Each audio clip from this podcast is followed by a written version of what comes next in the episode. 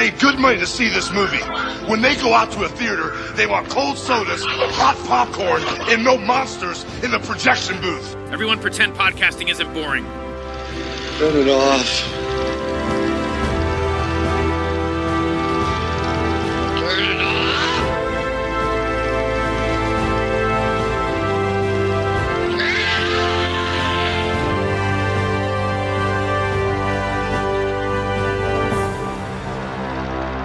Tell us, Troy, who are your heroes? That's easy, you know, the legends, the people that paved the way, that came before me. You know, we're talking about Johnny Cash, Merle Haggard. If I had to choose anyone, I guess it'd be George Jones. Capitol recording artist Troy Brooks. It's good. Let's go again. Why were we go again? That was good. That was that was the best one. You're just warming up. You have the number one record in America right now. I'm Troy Brooks. Oh my god! You are staying with the times so much that you've become timeless. God, he smiled down on me. You know, we're all just really glad to have you home for a while. Dear Troy, I would like to invite you to Nashville next weekend if you're free. I'm taking a very extended vacation soon, and it would be an honor if I could meet you before I go. Best, George Jones. Mr. Jones.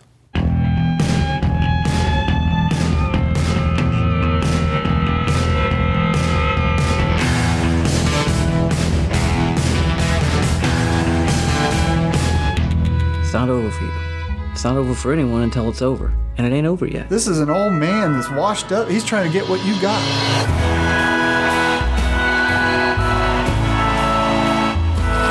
There's true things that are terrible, and there are terrible things that are true. You a musician? Hell, Troy, it's Nashville. Everybody down here is a musician. Been singing all my life, but ain't nobody found me yet. It's a damn beautiful world, though. It doesn't matter if you are number one or number one million and one. You can hear it in his songs, but coming face to face with him, that's when you really realize that he's in pain. Hey, George.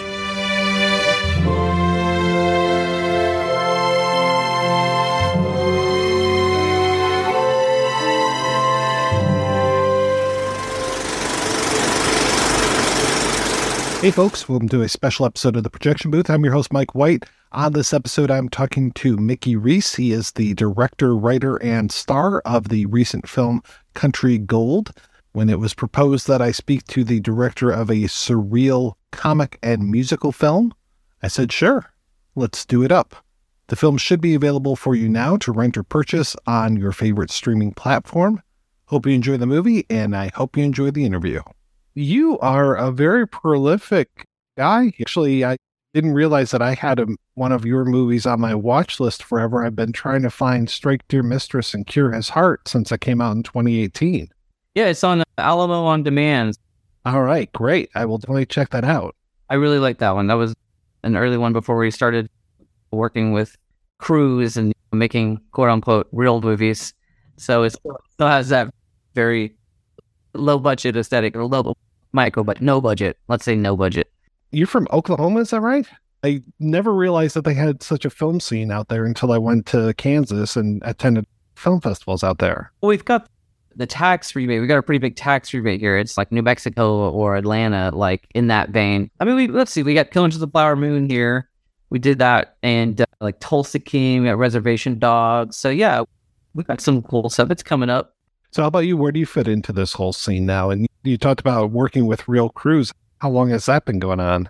The first time I worked with a like full crew where we had heads on, in every department was Climate of the Hunter. So that was the, the movie directly after Strike Your Mistress.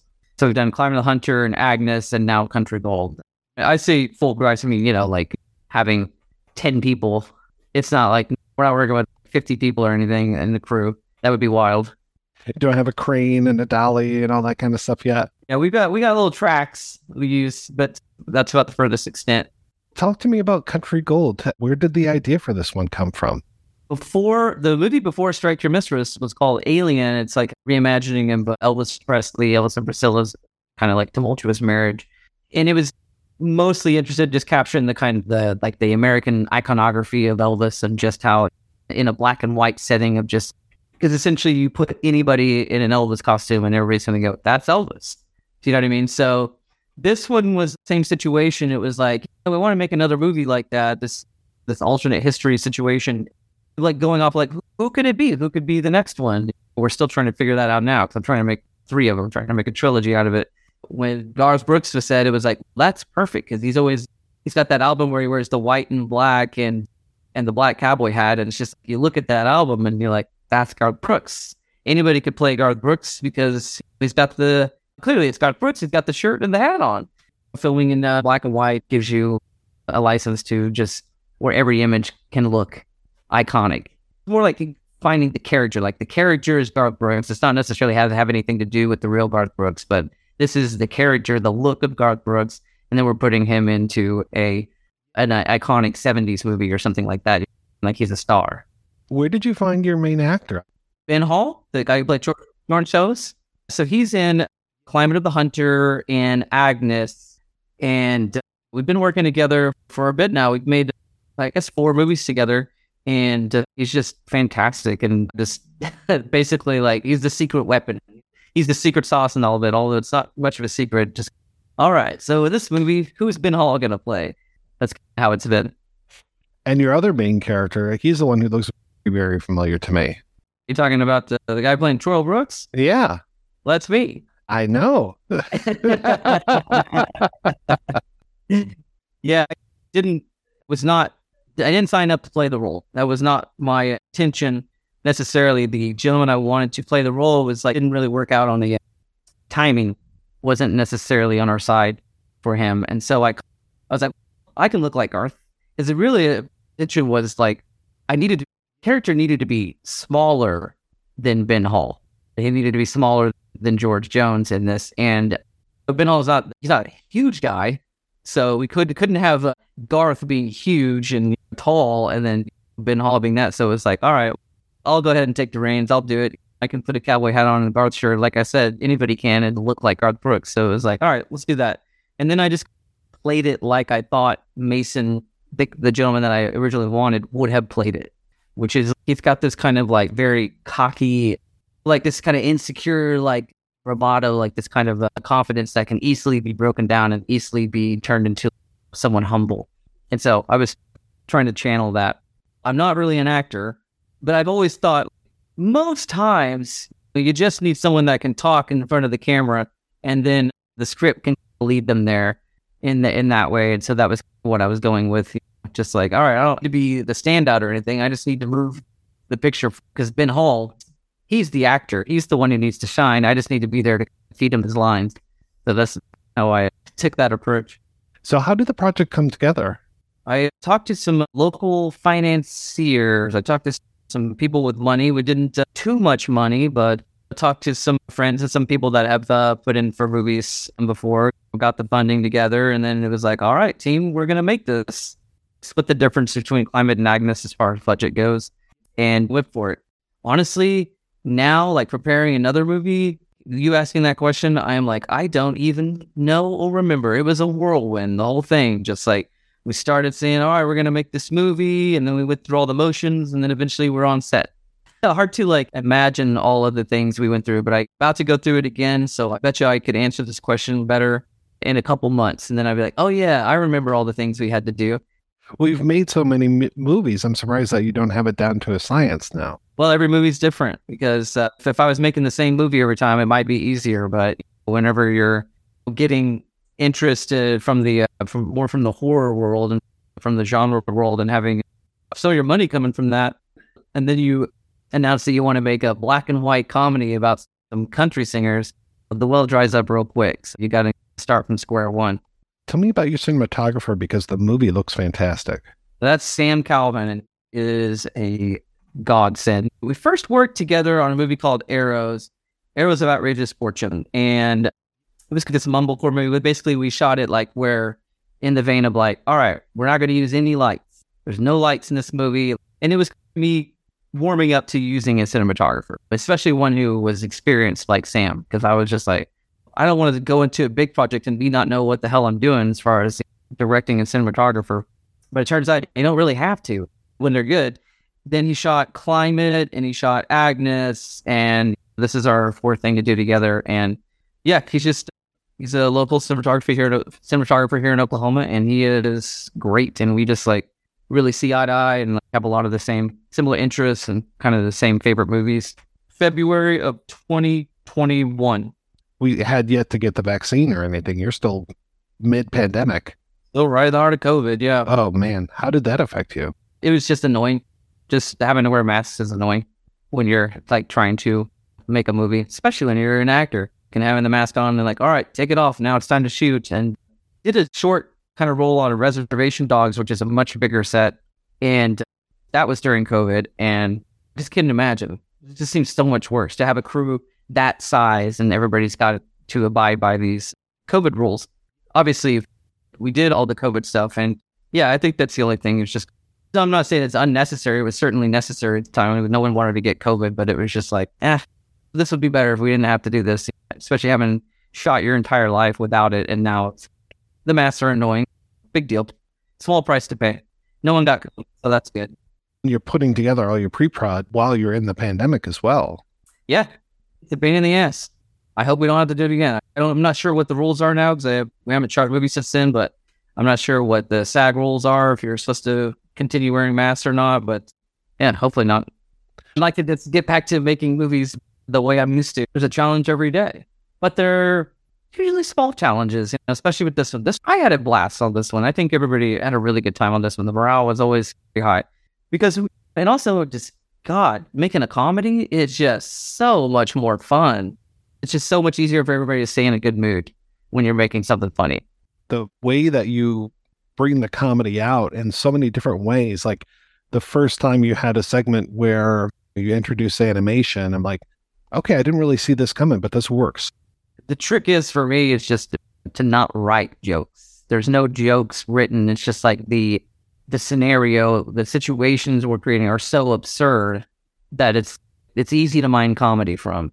So I think writing jokes is where I think I'd be terrible at. But I, mean, I think even watching movies, I'm just like, F. I don't like it when they write jokes because, especially when they're not funny, because then it's just forced. And so I try not to have any jokes written in there. So like when you're reading it, you're thinking you're reading a drama, and then you get there, and on the day, and everything's so ridiculous. It's like, oh, I can see how this could be funny. As soon as those little kids start talking with the slowed down voices, I'm like, okay, yeah, this really works for me. Yeah, but but there's no jokes written. No. They're just saying the most normal shit you can say. You've got another co-writer credited on this, John Selfridge. Can you tell me a little bit about him? Yeah, John Selfridge and I, we've written a lot of movies together, um, and we've written the last three for sure. He uh, co-wrote Climate of the Hunter with me and Ag, and this one we've actually written like three other scripts since then, and they're just like making their way around development hell. But yeah, he's just great. He just knows how to add like the layers that I need that I wouldn't be able to add otherwise. You know what I mean? It's like like I'm the silly one that'll be like, hey, let's do all this crazy stuff, and he'll ground it for me. So it's a really good partnership. But also, he's educated, and I'm not. And that. So why George Jones of all country legends? We're trying to think of who the other person could be in that Garth is embarking on this mission with, and it's George Jones for me was the kind of the one that I didn't hear about as much. Like he wasn't as crazy like Merle Haggard or Waylon Jennings or Johnny Cash, but also they didn't seem as I feel like George Jones is important to country music artists. Do you know what I mean? Like, it seems like he's the kind of guy that Garth would look up to. In fact, I do think we found an interview where he that was very similar to the one in the movie where he does mention George Jones being a hero of his but it just didn't have as much weight on it as this does. But yeah, he just seemed like the guy that's like that that country artists are really, really admire. I thought it'd be fitting, but also like he doesn't have, as far as I know, he doesn't have the personality that like you know, especially not his music. Doesn't have the same personality that like Waylon Jennings does or Johnny Cash does or something to where those are those per- personalities are so specific that you can't create an alternate character for. And then you've got Michael Shannon out there basically doing your legwork and prepping the audience for here's who George Jones is. Yeah, and I have not seen that show yet, and uh, but I'm sure it's fantastic. But that one is probably, I would imagine, closer to the real thing than ours. so I know the film has played a few festivals now. What's the next step for it? So it's doing theaters right now. I think we did, or oh, 20, 22, 22 cities, I believe, something like that. We did uh, San Fran, Chicago, and Denver last night. Tonight, I'm actually doing Oklahoma City, and I'm very excited about that. And doing Tulsa tomorrow, and then Dallas Sunday, and then it's doing a bunch of other dates. One in Hawaii on Sunday too. So then on Tuesday, April 4th, it comes out for streaming. All to see. And then you said you're already working on the next one. Working on the next one, yeah. It's called The Cool Tenor. It's about a a retired widow weds an unstable jazz enthusiast who becomes obsessed with avenging the widow's late husband's death. It's a revenge thriller with drama, a lot of comedy, and uh, a love story, and a little bit of sci-fi. Mickey, thank you so much for your time. This was great talking with you. They thank you, Mike.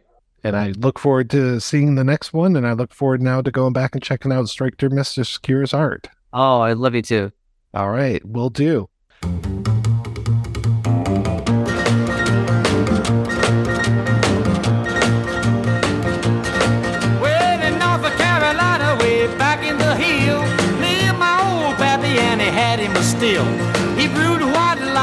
The sun went down, and then you'd fill him a jug and he'd pass it around. Mighty, mighty pleasing, pappy's corn squeezing. White lightning. Well, the G-men, T-men, revenuers too, searching for a place where he made his brew. They were looking, trying to book him, but my pappy kept on cooking. White lightning.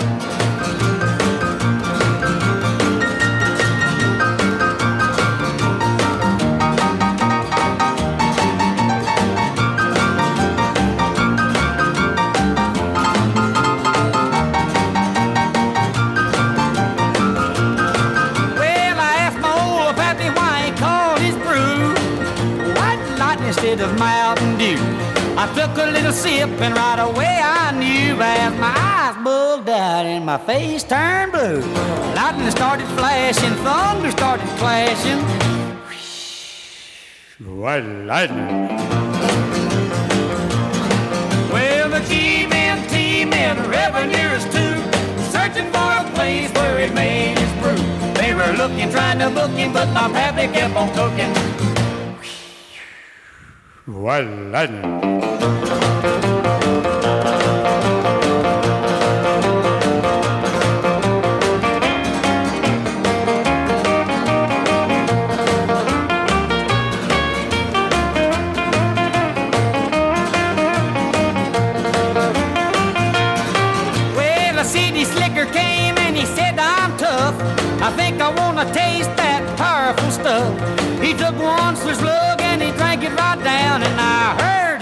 moaning as he hit the ground. Mighty, mighty pleasing, your pappy's corn squeezing. Shoo, white lightning. The G-men, T-men, revenuers too, searching for a place where he made his brew. They were looking, trying to book him, but my pappy kept on cooking.